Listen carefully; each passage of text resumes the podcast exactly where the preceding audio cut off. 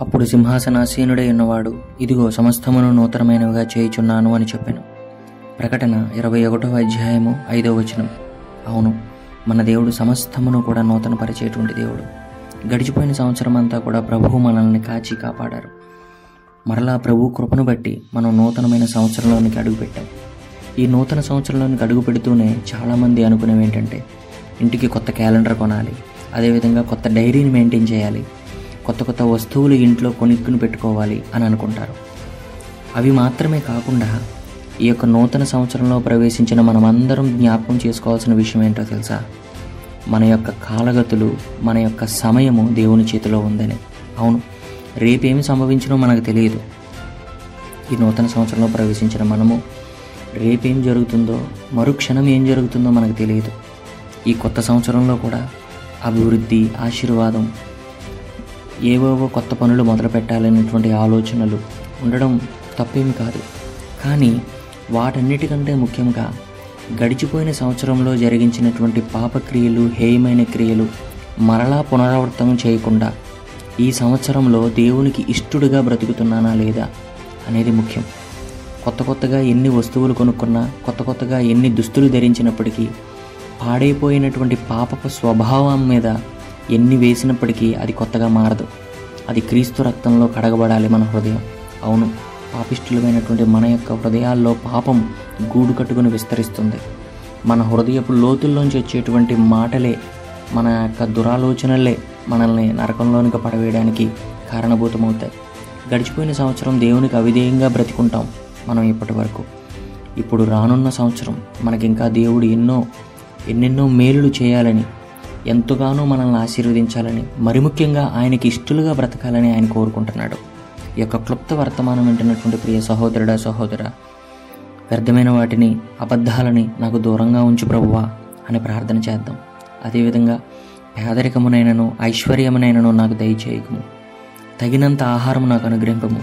ఎక్కువైన ఎడల నేను కడుపు నిండిన వాడనై నిన్ను విసర్జించి యహోవా ఎవడనని అందునేమో లేక బేదనే దొంగిలి నా దేవుని నామమును దూషించునేమో అనే వాక్యంలో రాయబడి ఉంది కదా. అవును మనకి ఎప్పుడు ఏది కావాలో అది మనకి అనుగ్రహించమని దేవుడిని అడుగుదాం మనం అడగకపోయినా దేవుడు మనకిస్తాడు. కానీ మనం అడగాలి. మనం అడగకుండా మనం జనరల్గా మనం సామెతలు చెప్పుకుంటాం అడగందే అమ్మైనా పెట్టదు కదా అంటారు అవును మన యొక్క ప్రతి అవసరతలు కూడా దేవుడికి తెలుసు. కానీ మనం దేవుణ్ణి అడగడం ఎందుకంటే నా బిడ్డ నన్ను అడుగుతున్నాడు అని చెప్పి దేవుడు ఇంకా శ్రద్ధ వహించి దాన్ని ఇంకా శ్రేష్టమైనదిగా అనుగ్రహిస్తాడు. అవును కదండి? మీ మీ బిడ్డలు ఉంటారు వారు మిమ్మల్ని ఏ విషయం కూడా అడగకుండా సడన్గా నాన్న నాకు పలానాది కావాలి నాకు పలానా దుస్తులు కావాలి పలానా ఆడుకునే ఆట వస్తువులు కావాలి అని మిమ్మల్ని అడిగారు అనుకోండి మీరు ఎంతగానో ప్రేమిస్తున్నటువంటి మీ బిడ్డ.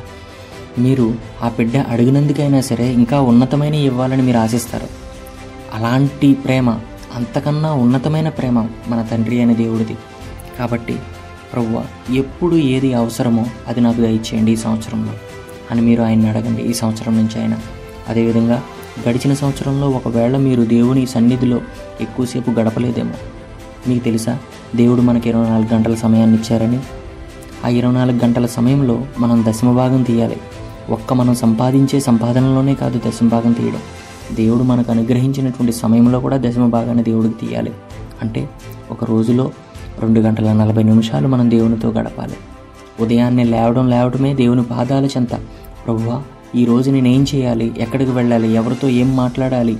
అని దేవుడితో గనక నీవు నీ యొక్క సంబంధాన్ని మెరుగుపరుచుకుంటే ఆ రోజులో ఆ దినములో నీకు నీ కొరకు పొంచి ఉన్నటువంటి ప్రమాదాలు అన్నిటినీ కూడా దేవుడు తప్పిస్తాడు. నీ కొరకు దాగి ఉన్నటువంటి మేలులను త్వరితగతిన దేవుడు నీకు రప్పిస్తాడు. ఒకవేళ ఈ కొత్త సంవత్సరంలో దేవుడు మనకి పరీక్షా సమయంగా ఇచ్చాడేమో. ఈ పరీక్షా సమయంలో ప్రభువా నేను ఈ పరీక్షలకు నిలబడేటువంటి విధంగా నన్ను సిద్ధపరచండి ప్రభు అవును కదండి. వచ్చే కొద్ది మాసాల్లో పదో తరగతి పరీక్షలు మొదలవుతూ ఉంటాయి. పిల్లలు ఎంతగానో సన్నద్ధులవుతూ ఉంటారు. ఆ పరీక్షను ఎదుర్కోవడానికి వారు ఎంతగానో తర్ఫీదు పొందుతారు. అలాగే మన యొక్క జీవన పోరాటం అనే పరీక్షలో ఉన్న. విశ్వాసులమైన ప్రతి ఒక్కరూ ప్రతిరోజు కూడా ఏదో ఒక పోరాటంలో ఉంటూనే ఉంటారు.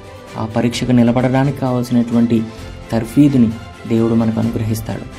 మనం పడిపోతామేమో ఆ పరీక్షలో. ప్రవ్వా పడకుండా నే- లేవనెత్తు ప్రవ్వా అని మనం దేవుణ్ణి ఎంతగానో గోజాడవలసి ఉన్నది. ప్రభువా ఒకవేళ నేను శోధనలో పడిపోతానేమో ఆ శోధన నిమిత్తమే నన్ను విడిపించండి. మరొక ముఖ్య విషయం ఏంటంటే దేవుడు మనల్ని ఎప్పుడు కూడా కీడు విషయమే శోధించడండి. కీడు కొన్ని కొన్ని పాపాల్లో పడిపోయి దేవుడు నన్ను శోధిస్తున్నాడని అనుకుంటాం కానీ దేవుడు మనల్ని ఎప్పుడు కూడా పాపాలతో శోధించేటువంటి దేవుడు కాదు. మన యొక్క పాపపు స్వభావాన్ని బట్టి సాతానుగడు కలిగించేటువంటి శోధనలో మనం పడిపోతూ ఉంటాం.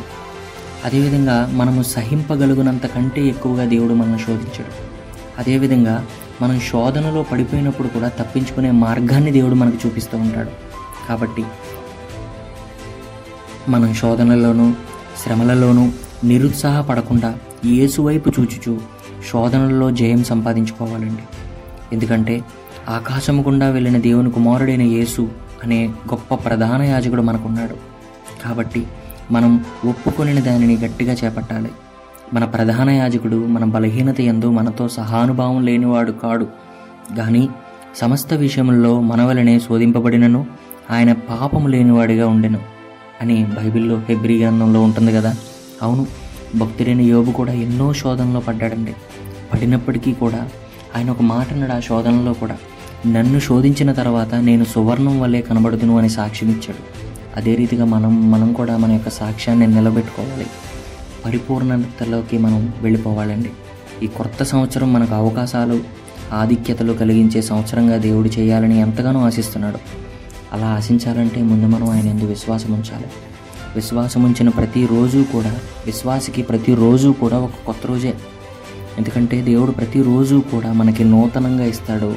ఆ నూతనమైన దినంలో కూడా ఆయనకు కొత్తగా మన మీద వాత్సల్యత పుడుతుందని కాబట్టి మనం రక్షించబడిన తర్వాత దేవుని కొరకు బ్రతకాలని దేవుని కొరకు ఆత్మలను సంపాదించాలని మనం దేవునికి ఇష్టలుగా ఉండాలని ఆయన ఆశిస్తున్నాడు.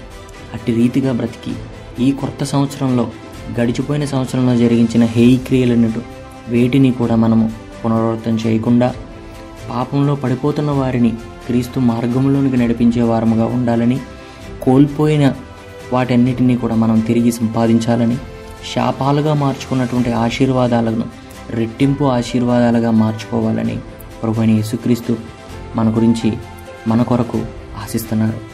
అటువంటి కృప ధన్యత దేవుడు మనకందరికీ అనుగ్రహించునుగాక. ఆమెన్.